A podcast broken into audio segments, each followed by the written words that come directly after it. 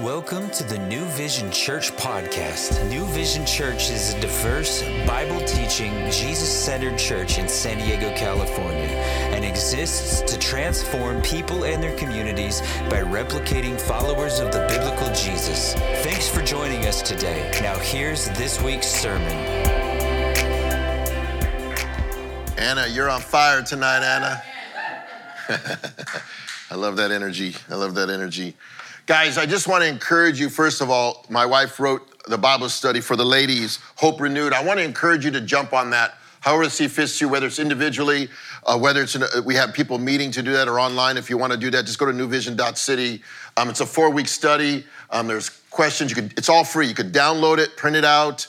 Um, the videos are on online, ready to done, ready, already done. I just want to encourage you to do that. We, we need that right now. Ladies, you need that right now. Uh, all of us need that right now. But I just want to encourage my wife. Just wanted to encourage the women, and so I'm giving a shout out my, on behalf of my wife because she put a lot of work into making that happen for you guys and stuff. So hey, I just wanted to announce that we are not having an evening service next Sunday.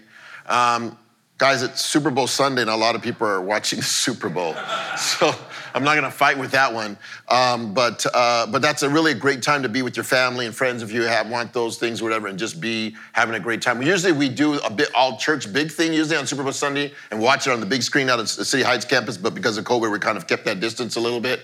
Um, and usually we've done that for many years together as a family, but um, we're going to let you guys be with your family on on, uh, on next Sunday night, as that's a, a, game a lot of people just like to do as family and community, and we really want to promote that time uh, with your family and, and, having that. So there won't be, but we'll be back on the following week, continuing on with the Gospel of Mark and doing that. So if you have your Bibles tonight, open up to Mark chapter 11. Um, we're continuing on. We've been journeying through the Gospel of Mark. I hope you've been blessed. Is. We've been looking at Mark's study, um, the young Mark, the young man that was there uh, at the Lord's Supper as a little kid, the young man that was at the garden when ran away butt naked when things were running away. That's the young man, John Mark. That's the young man who went on the first missionary journey and ran away and went back home with, with Barnabas and Paul. This is the young man that wrote the Gospel of Mark. And so he's being, it's been translated probably by Peter as he's written these words down. And now we're coming in to the final week. Actually, verse uh, chapter 11, all the way to the end of the book is really the last week. It's the Passover week. We've been journeying through this study with the Gospel of Mark. Hope as we've been going through the Word, it's been going through you. And so we're coming to chapter 11, uh, looking at verses 1 through 19 tonight. I, I, as parents, for many of you might understand this, as parents, there are certain moments that you want to catch. There, there are one in a lifetime moments. Obviously, remembering the birth of your children, the first steps that they walk, the first words that they speak, their first birthdays their first day of schools, their, their graduations. All these moments are significant in their lives and in your life. I think of even college graduations or even marriages. These are moments that we got to catch. We catch as parents. These are moments that we savor. These are moments that we etch into our own history and narrative as a family. And in chapter 11, we're coming to a crucial time in Jesus' life. And Jesus wants to catch the disciples in this very moment. It's, it's a week they won't forget and it will be etched in their minds forever. You're going to start entering to the triumphal entry in, in chapter 11, the Last Supper, the betrayal, the beatings, the crucifixion, and the resurrection. When he enters into last week, we're going into that moment, into, into those things that we study, we know, we celebrate, we have to catch these moments. And uh, tonight, I hope to, you would catch this moment as we journey through the last week of Jesus' life as we look at chapter 11. We know this in chapter 11 as the Passion Week, the last week of Jesus' life. He's traveling, traveling from Jericho to Jerusalem. And his first stop is in Bethany, most likely at the house of Lazarus, and one whom he raised from the dead, we read about in John 11. We're going to start that week tonight as we get into it and we're going to celebrate it tonight. So before we do, let's pray. Father, in the name of Jesus, we thank you, Lord, for tonight. We thank you for your goodness and mercy and grace. We thank you tonight, Lord, as we enter into the study of Mark chapter 11. We pray that, Lord, you'd open up our hearts to understand the significance of this week, the significance of where you're going, and why that's so important. Lord, why these words are important, why we study this word is important, because it still speaks to us. And it still speaks the heart of your people. And I pray for those that are here tonight as they're hearing the word, you're, you're building their faith because faith comes by hearing, hearing your word. And Lord, I don't know where each of those are here tonight, but I know that you have a word for them. You have a rhema for them. You have something special for them. And I pray that your Holy Spirit will speak tonight because the Holy Spirit still speaks. I pray that we have ears to hear and a heart to receive. I thank you. I praise you. I honor you. In Jesus' name, amen. amen. Guys, as we begin this journey in chapter 11, the first thing we're going to see tonight is the celebration of Jesus' arrival. We're celebrating Jesus' arrival. We're seeing that in verses 1 through 11. Celebrations are important. We had a celebration today, a baptism. We celebrated people's lives that were immersed in Christ. All those who were baptized, stand up a little bit. Who are, I know we see some in the back. Who are baptized? I know we see some over here, some in the back, some over there, There's some in the back here. Listen, yeah, cheer them on. We are celebrating tonight. You know what? Jesus loves parties. You know, back in the day before you knew Christ, you love parties. I love parties. All right? But Jesus still had parties. And he would go to parties. And there's a big party going to happen in Jerusalem right now when they're going to be throwing branches and they'll be throwing, coats and they're going to be laying it all out. There's a party we have to begin to be okay to celebrate, to raise our hands, to clap, to shout, to jump. Right, Anna? I know y'all be like, woo! You know what I mean? It's okay. You know, sometimes at church we all like, thank you, Jesus. No, but no one, nobody wants to come to church. I wouldn't want to come to church, and I'm the pastor. Listen, it's okay to have a good time and celebrate in Jesus. And they're going to have a celebration here in a moment. They're preparing for the arrival of Jesus, the man of the hour. They're preparing for the celebration of his triumphal entry right now. But before that happens, there's a prophetic words for his disciples. Jesus is going to set up this entry. Jesus is setting up for the party. Jesus is setting up everything that's going on right now.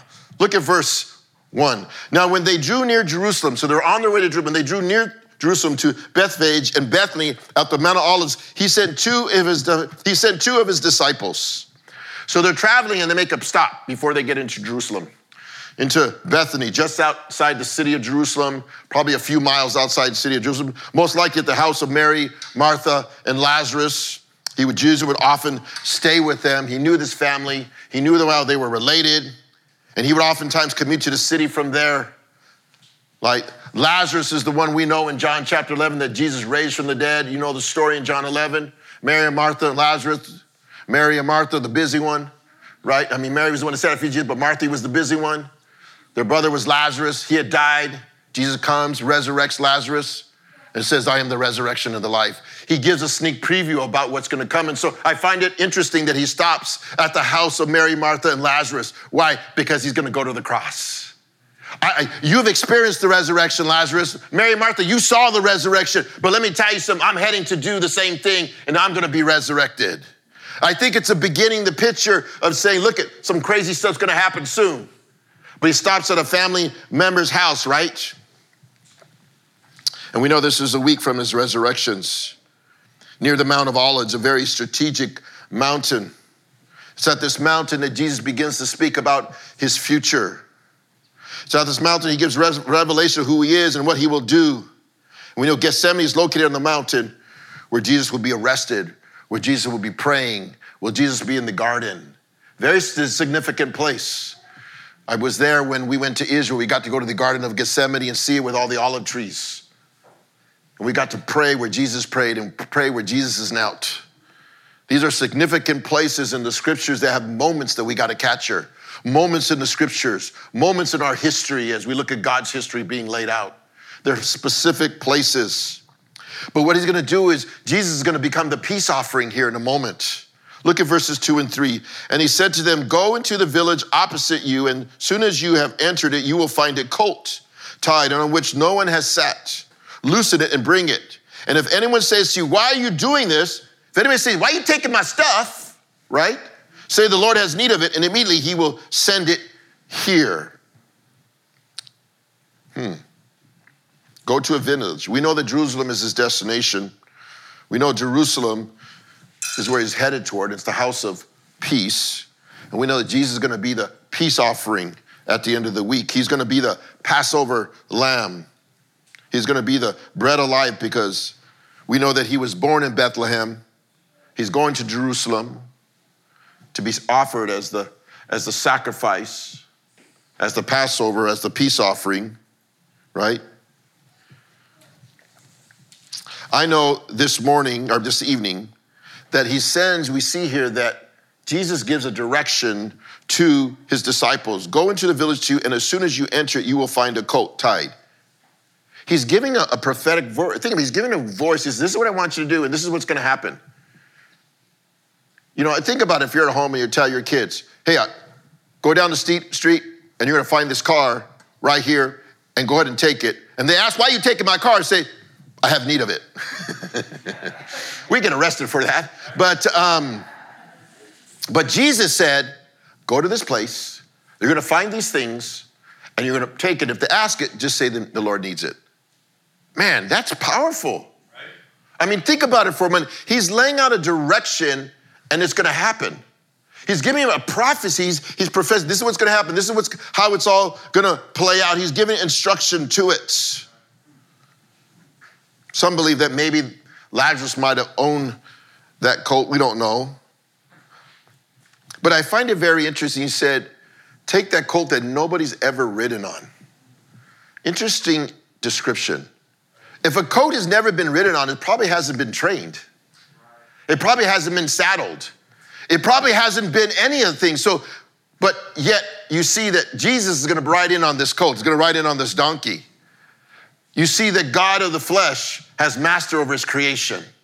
You see that. You see here that God here is just bringing revelation. He's telling what's going on, but he has this power and he has this authority. But also, he's fulfilling the very scripture we found in Zechariah 9 9, which says, Rejoice greatly, O daughter of Zion. Shout out, daughters of Jerusalem. Behold, your king is coming to you. He is just and having salvation, lowly and riding on a donkey, a colt, and the foal of a donkey. So you say, hey, go get this donkey, but we already hear that this donkey was promised back way thousands of years before that by a prophet. Man, you don't think the Bible's connected together? It's, it's, it's, Jesus is connecting the dots here. Here I am. I'm the Messiah of the Old Testament we talked about, but look at, I'm going to go to the cross, and this is what's going to happen. He's beginning to give directions to his disciples. And I love it about the disciples, they obey his command. Let me tell you something tonight, guys. God gives us commands to obey. We need to obey them and trust them, even when they don't make no sense. Wait a minute, you want to go borrow a, a coat? Can you imagine the disciples, he sent them out? He goes, Are you going to ask? No, you can ask. I don't know there nobody. Do you know how to get there? I know it's in Jerusalem. We're going to look for, like, it's like they're trying to get there, and then they're going to say, Okay, I think that's it. Let's just take it and see what happens. You know what I mean? I mean, I'm, I'm, I'm, trying to think in mind how this was being played out. We read it, but we don't think about the process that took to make that happen. And what was going on in their hearts and their minds, and like, am I gonna get like taken, you know, I'm gonna get gaffled up or something if I take this, take this colt?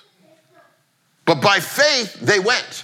And by faith, they trusted. And by faith, they went and followed the commands of God. Guys, I'm challenging you today in a world that doesn't like to have authority, doesn't like to obey anybody. God says, You want to be blessed? Obey my word. You want to see what happens? Obey my word. I want obedience better than sacrifice. Obedience is what God wants in our life because the Bible says, If you love me, you obey my commands. If you love me, you obey what I say. It's not because we have to obey, it's an outpouring of our own love and obedience to God. God, I trust you at your word. You said to go, and I'm gonna, I'm gonna go because you said so. And I think that's what the disciples were doing. They were going because what? Because God commanded them to go and they were, they were following that. Now, when a king came riding on white horses into the city, it was to judge and destroy the city. I find it interesting that Jesus is returning on a white horse in Revelation 6:19.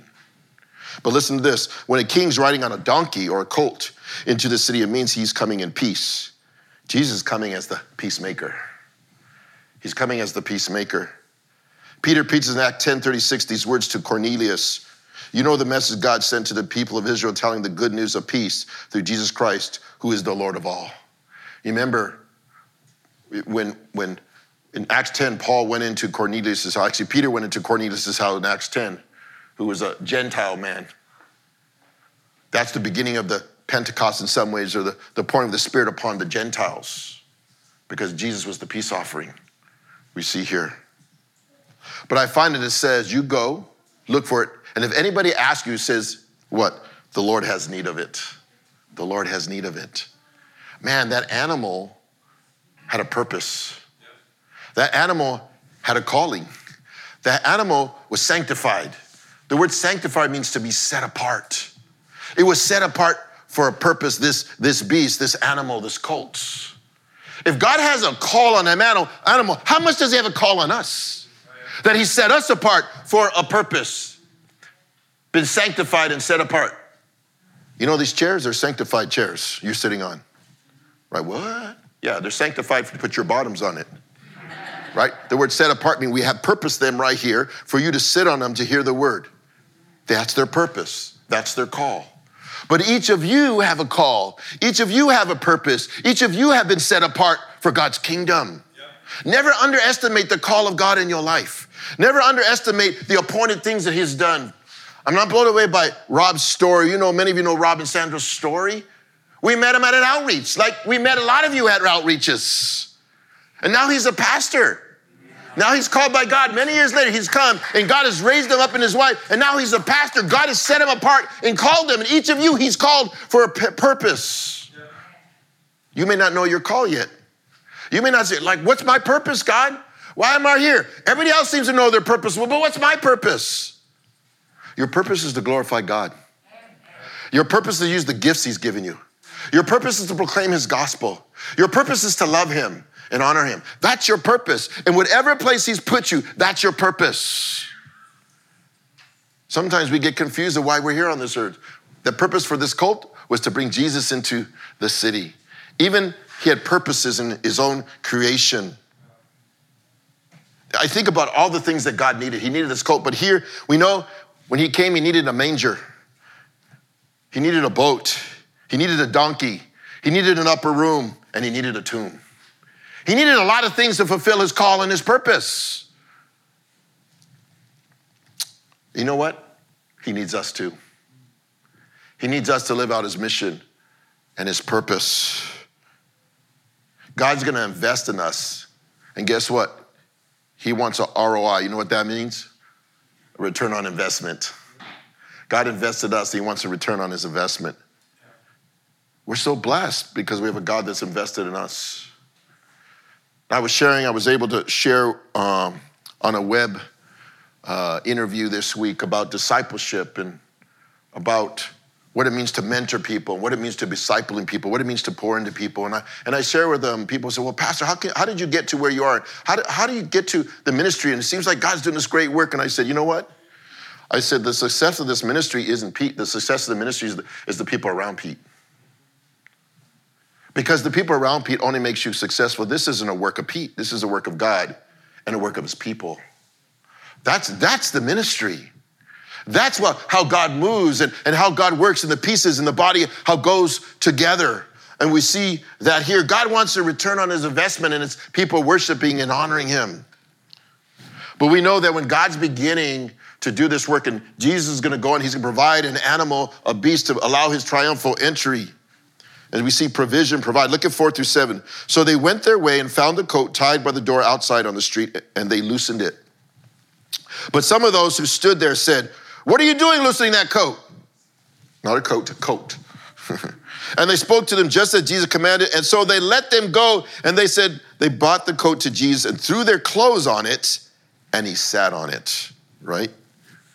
The disciples obeyed Jesus, okay? They found the coat as Jesus said just exactly as his word had said, right? It happened just as it uh, just happened as he commanded. I think God's word is true. God's word is true, right? Think about the wedding of Canaan. The first wedding. We read in the Gospel of John. And we read it about he's in Judea, he's in Jerusalem, first wedding, and they run out of wine and they don't know what to do. And his mom says, What? Oh, just listen to my son. Listen to me, he'll just do what he says. And, and, and the servants, they're panicking. You know what I mean? They're like, Whoa, we don't got no more. It's a wedding. We don't got no more to celebrate, no more drink. And Jesus like, Mom, shut up. It's not my time yet. But the mom says, just do what he says. And so Jesus said, get some water, boom, make wine. And that's what and it was the best wine, better than the original wine, better than the first wine. And the, the, the people at the party, the, the group, all of them were like, wow, you brought the best wine out. Usually the best wine's the beginning, and then you got the cheap wine at the end. But no, you brought the best wine later. But why? Because the servants saw the miracle of Jesus. They obeyed and they saw the miracle of Jesus. Maybe you don't have no faith today. Maybe you don't even, you haven't put your trust in Jesus. But I'm gonna challenge you with this. Just do one thing that Jesus commanded you and see how he works. I bet you it strengthens your faith. Because he's gonna honor your obedience. And that's what happened at the wedding party. Jesus brought the wine out and he blessed, and they watched it and they saw it, even when it wasn't his time to reveal himself. Because he said, Mom, it's not my time yet, meaning people don't know who I am yet. I, I got some work to do still. Right? And then the disciples came, they had the coats, and they brought him to Jesus, and they threw their coats on the coat for the king. Because when you throw a coat on, that's the custom you do for a king. We're going to see later go throw coats on the floor. But they put it on the donkey. And guess what? They're going to have their praise on in a minute here, right? They're going to be praising in his coming here, like it becomes Palm Sunday now. They've been in Bethany now, entering into Jerusalem in verse 8. And it says, And many spread their clothes on the road, and others cut down leafy branches from trees and spread them on the road. We call that Palm Sunday. Palm Sunday. The last Sunday in March this year is Palm Sunday, and then Easter is on April 4th. We have a palm, so we remember that day. There's those moments that we need to remember.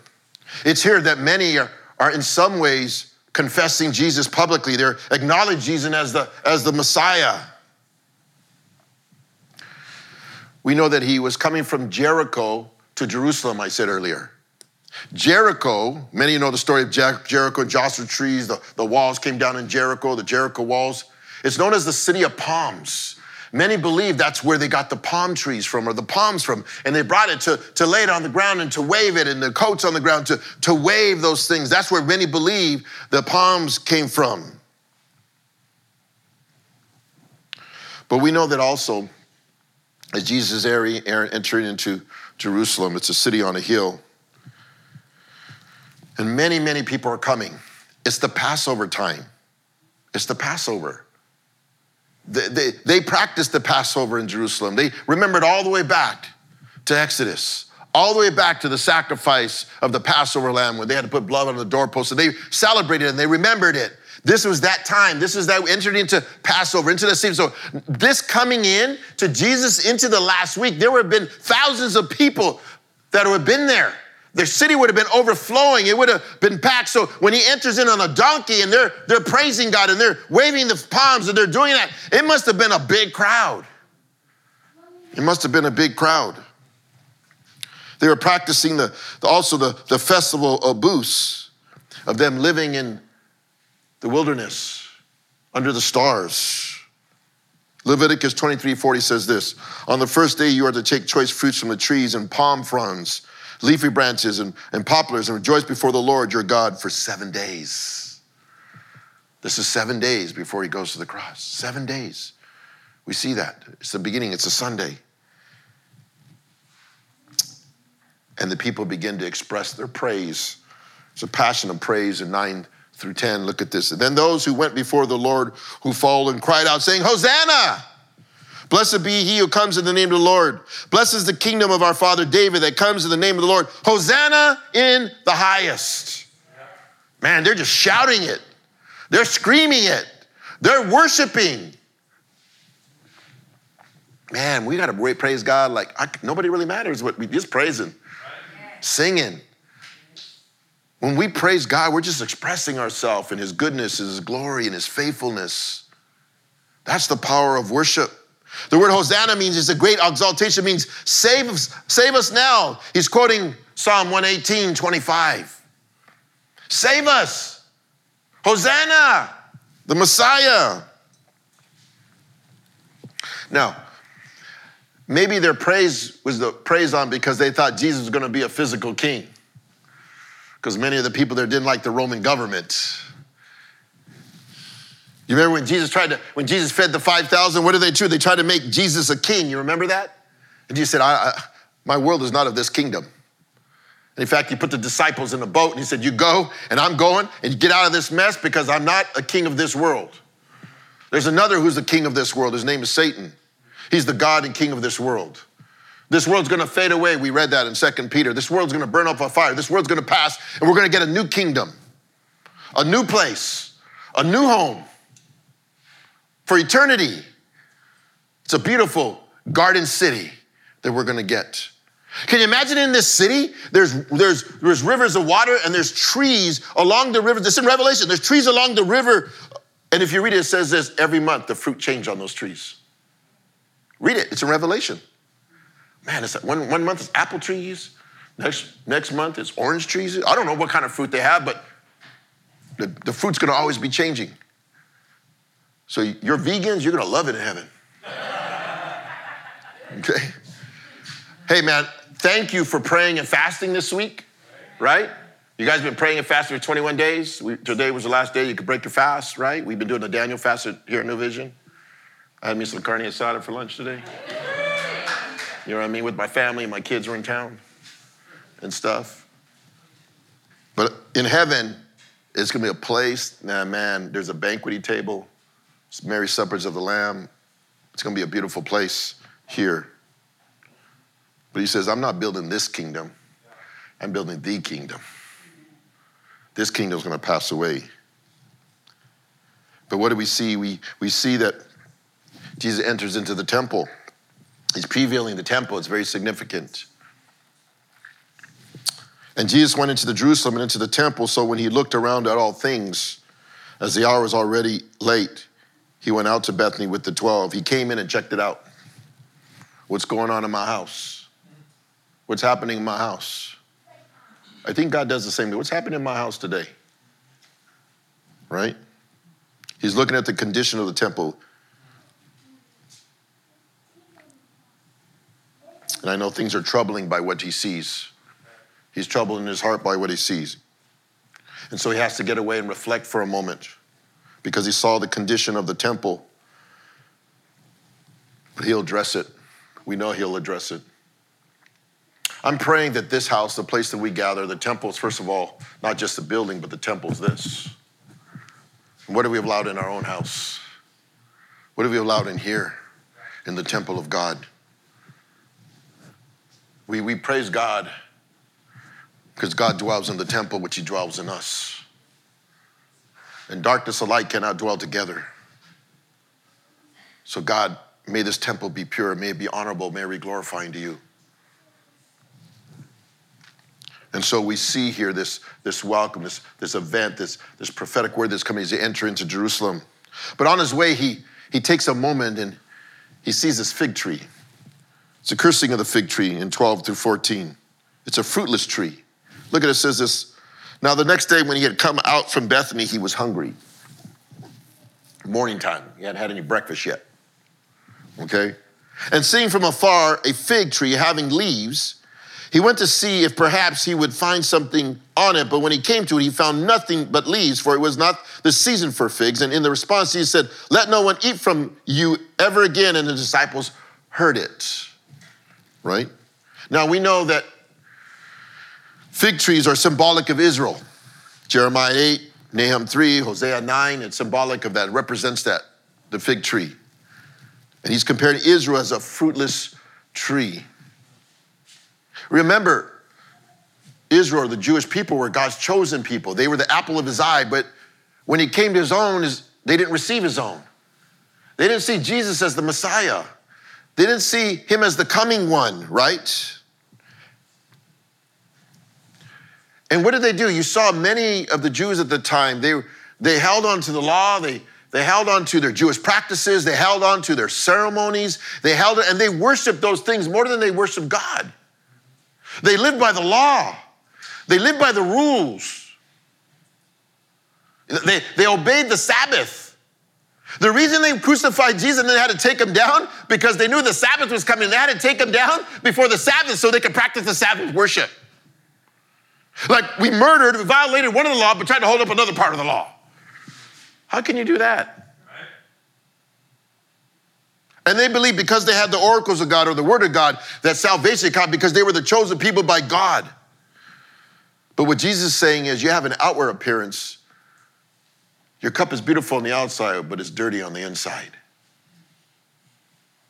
See, we, it says when he looked at the tree, it was a fig tree. He called it a fig tree. So he expected to, bear, to be figs on that tree, but it, well, there was no figs on that tree. Guys, Israel looked nice on the outside, but it was bearing the fruit that it was called to bear. But how much more of us, if we call ourselves believers and followers of Jesus, we might look great on the outside, but we're not bearing any fruit. The fruit of the Spirit, the fruit of love, kindness, goodness, mercy, self-control. Galatians 5, 22 and 23. See, that's really the mark of the believer. The mark of the believer is the fruits of the Spirit. The mark of the believer is one who lives out in obedience to God. He bears much fruit. He goes, What? You'll know my disciple if you love one another because that's a fruit of the Spirit, right? A good tree bears good fruit and a, bad tree bears bad fruits. You'll know them by their fruits. You'll know them if they're followers of Jesus by their lives and the fruits that they bear and how they witness and how they walk and how they talk and how they act and who they worship. That's the transformation of what God does in our lives. We're the Bible, we're the only Bible that people read first. Pastor Nate talked about that last week. We are the Testament, the New Testament people. When they begin to question Paul's authority by what he came from and how he came, he said, You know? They're asking, Give us your credential, Paul. We want, we want your, we want your, uh, your seminary uh, diploma. Well, by what authority you come? Well, who gave you this? He, you, know what he, you know what Paul said? You want to you wanna, you wanna see my stinking badges? Let me show you who my stinking badge is. It's those people over there who are walking in obedience to God. It's the people that got saved. That's the fruit. That's the fruit of the Spirit. That's the fruit of my life. Paul was talking about the keys to, to the believers bearing much fruit. The Bible says, if you abide in me and I abide in you, you will bear much fruit. I am the vine, you are the branches. We got to stay connected.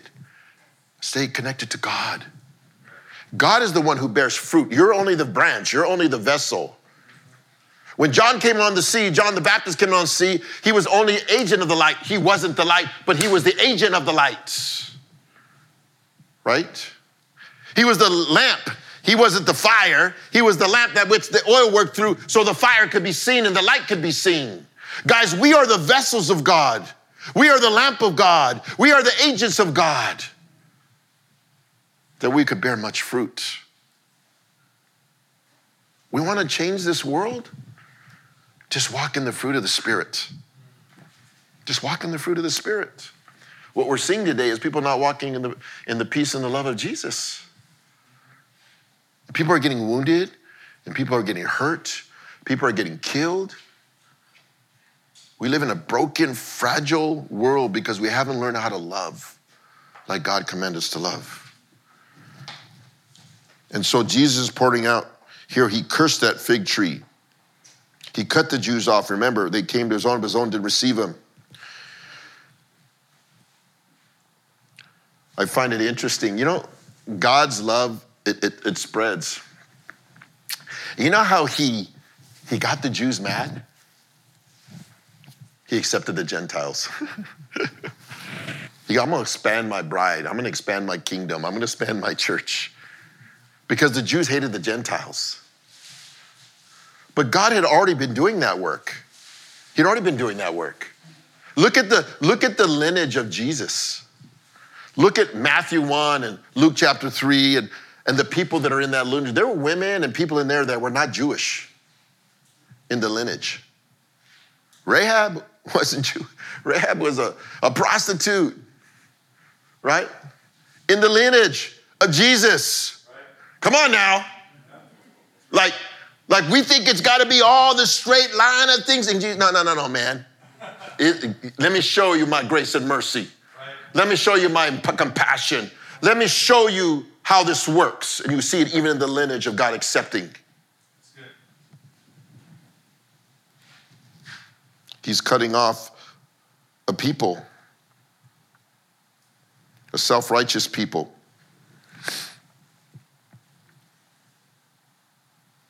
And he closes with this with a cleansing of the temple.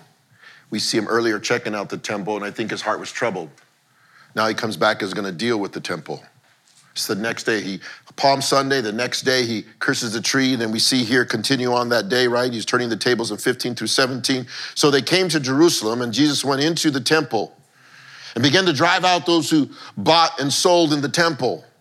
And he overturned the tables of the money changers and the seats of those who sold doves, and he would not allow anyone to carry wares through the temple. Then he taught, saying to them, Is it not written, My house shall be called a house of prayer for all nations, but you have made it a den of thieves?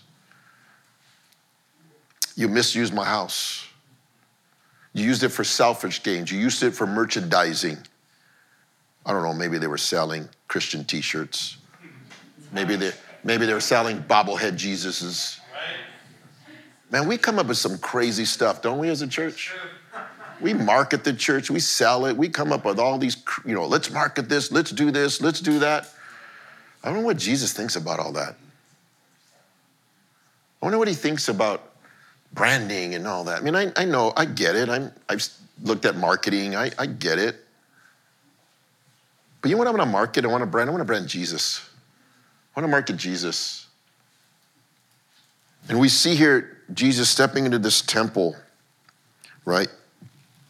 And he had anger. He was angry. Yeah, but he had justified anger. You turned my house of prayer into a den of thieves. You'd gotten away from the purpose of my house. You've lost your way with the purpose of my house. I'm praying that our campuses, City Heights and, and Canto and Lemon Grove, is a house that God, Jesus is going to be living in, is a house that Jesus, his spirit is found in, like the temple where the Shekinah glory came and the presence of God was there. And you, as God's people, will sense his presence there. That's his house. It's a house where we have prayed, and we've been praying for 21 days. It's a house where we call out to God. It's a house where we hear from him. But he changed, he chased out the money changers and the swindlers. We know that they were to buy, people came there to buy sacrifices, doves or whatever they needed to for sacrifices, but they were merchandising the people, selling them beyond those prices and above those prices, kind of like the tax collectors were ripping off their own people. And they were pocketing the money.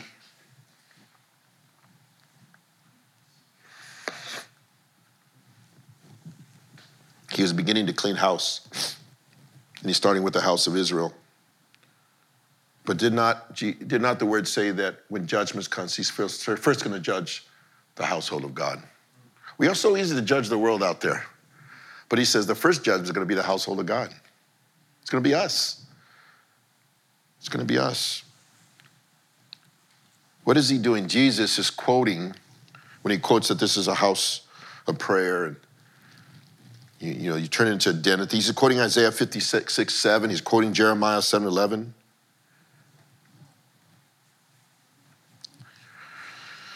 What he's saying is, You're robbing from my people.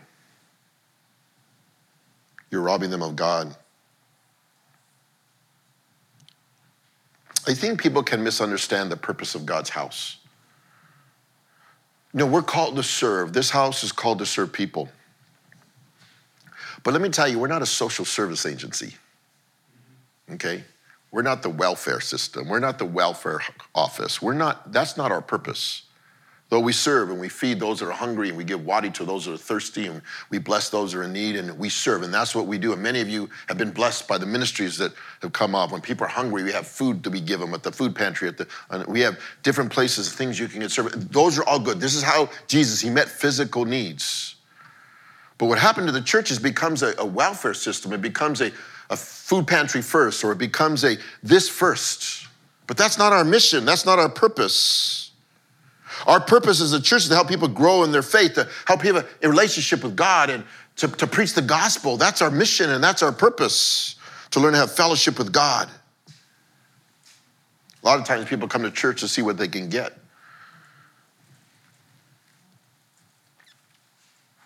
God knows the heart of men. God knows the heart of men.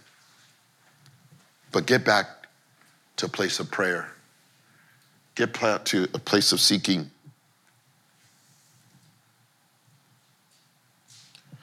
And when Jesus came in and he starts turning over the tables, he set off the hornet's nest. I remember um, when I was a young kid, you know, stupid kids do stupid things. So what do you think? Oh, we started looking and messing with it, and then we started getting rocks and stuff, and we start like just we're trying to hit the, the beehive, you know. We're trying to hit it like we think we're great pitchers. Like I bet you I can get it, and we throw this big rock and we hit it right in, and the bees just went, and then they started coming like, and we're like ah, we're just running, running away from it because it just burst open the beehive and bees were everywhere. Jesus just busted open the beehive here, and the religious leaders are the bees, and they're going after Jesus now. That's what we're going to see here. And the scribes and chief priests heard it and saw how they might destroy him, for they feared him because all the people were astonished at his teachings. When evening came, he went out of the city. He rattles the hornet's nest, the bee nest here. And the religious leaders were upset because the religious leaders were benefiting from this. He disrupted their lives, right? Their hearts turned, right? It says here, and the scribes he's heard and sought how they might destroy him. The bitterness of heart, the hardness of heart. There it is. These are the priests. It says the priest, the scribes. The scribes are the, the people of the law. They would have understood the law. They would have understood the Ten Commandments that thou shalt not kill. The priests were to serve the people and to honor the people. And these men conspired to kill Jesus. That's how blind they were. Jesus was justified in his anger, he had righteous anger. Read Ephesians, talks about that, right? Be angry, but don't let the sun go down on your anger. But what we see here is that he started this hornet's and then you see the heart of men that want to kill Jesus, right? These double minded men that wanted to come after Jesus, they sought after him with the purpose of destroying him or killing him. You know, when we walk enough into our mess and enough into our own sin, God will turn us over to our own sin. You read Romans chapter 1, it says, I'll turn you over to your own debased mind. You want it enough? I'll give it to you. You want enough? I'll give it to you. I was watching, a, uh, I grew up in East LA, and I was last night, I was watching on the History Channel the history of the Bloods and the Crips back in the early 60s and 70s, when I was about 10 years old, I was, was going on around 70, 70 when I talked about a young man named Washington who started the Crip Gang in, in LA. And how he talked about how when they started, they used to fight with their hands and their fists. But then it all changed and they went to guns and drive-bys and the drive that's where we got the drive-by story when they started using drive-bys. In fact they were going against crips against bloods. But then and, what happened in, in, out in compton and south central it had been so so um, divided that it was crips against crips. They were trying to get power. Washington was so upset that it had changed. It was, he was so upset they went away from just being men of fighting to use guns that he tried to speak out against it. And one night when he was 26 years old, these guys came up and shot him and killed him at 26 years old. The one who originally started these gangs, the history of these, these gangs. You live by the sword, you die by the sword. And I, I was watching that story and I was just troubled because there were, it, it talked about the history of these gangs over a period of 10 years and how many people had been killed by gang violence. I mean, I think of our own streets, I think of our own communities, I think about the the lostness of people, the hardness of people. That, guys, we might be in such pain in our lives that we even forget how to feel anymore. The Bible says, be careful that your heart don't get calloused. He says that we need to be circumcised of the heart. Means we need to let God deal with the heart and soften our heart. But this world out here make you callous.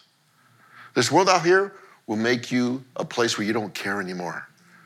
Look at what's happened in this last year and what we've seen and the callousness of our own hearts. These men wanted to destroy Jesus, and God turned them over to their own hearts to destroy. Men who should have been serving God and worshiping God and honoring God and serving the people became murderers. Bible says if you even hate your own brother, is as if you committed murder. Man, God, God in my heart. Church, we can get like that. We can get resentful and anger and bitter in our own hearts. God, search me, God. Search my heart, oh God, and find any evil way in it, any wicked way in it. Clean my heart, oh God. May that be our prayer. May that be what God does in, in our hearts.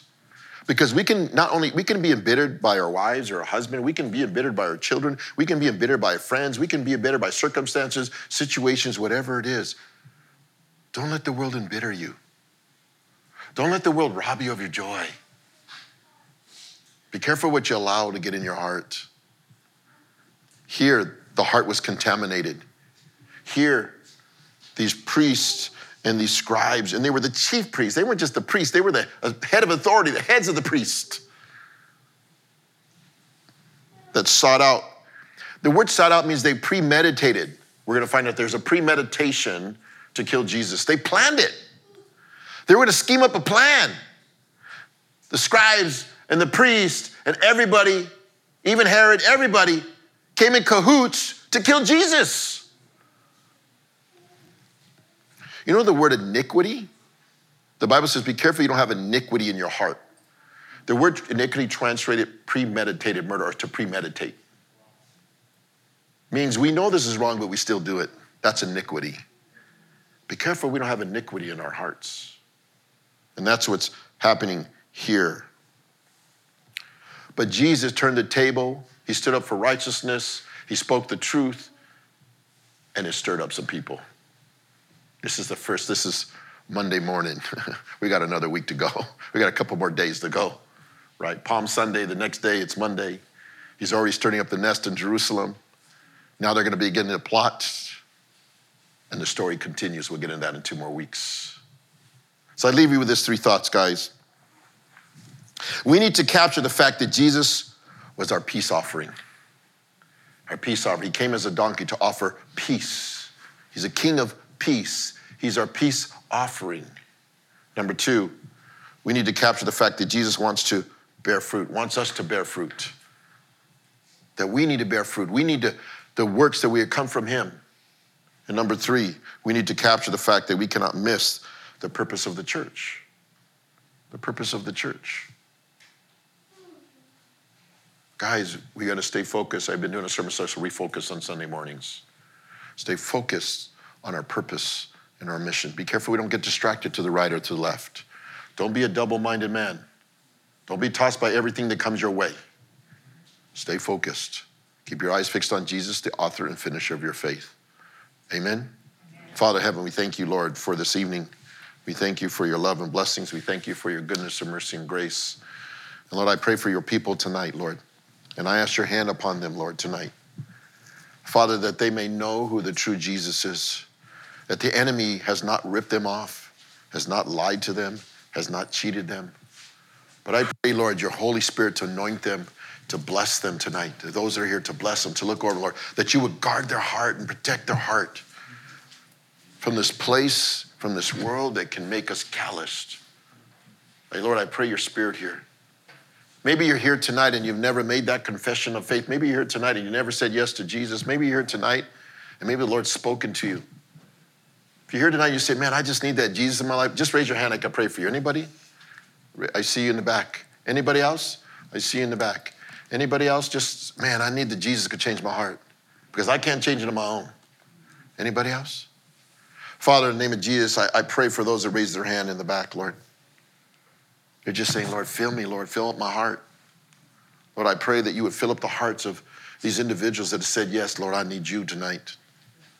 I need you more than I can ever imagine. So I pray your spirit would just indwell them tonight, Lord, as they come faithfully. I pray your blessings upon them tonight. Lord, we thank you. We honor you, Lord, tonight.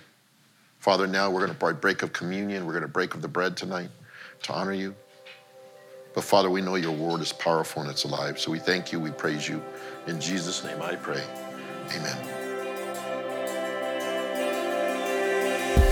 Thanks again for joining us. Contact us or learn more at our website, newvision.city. See you next time.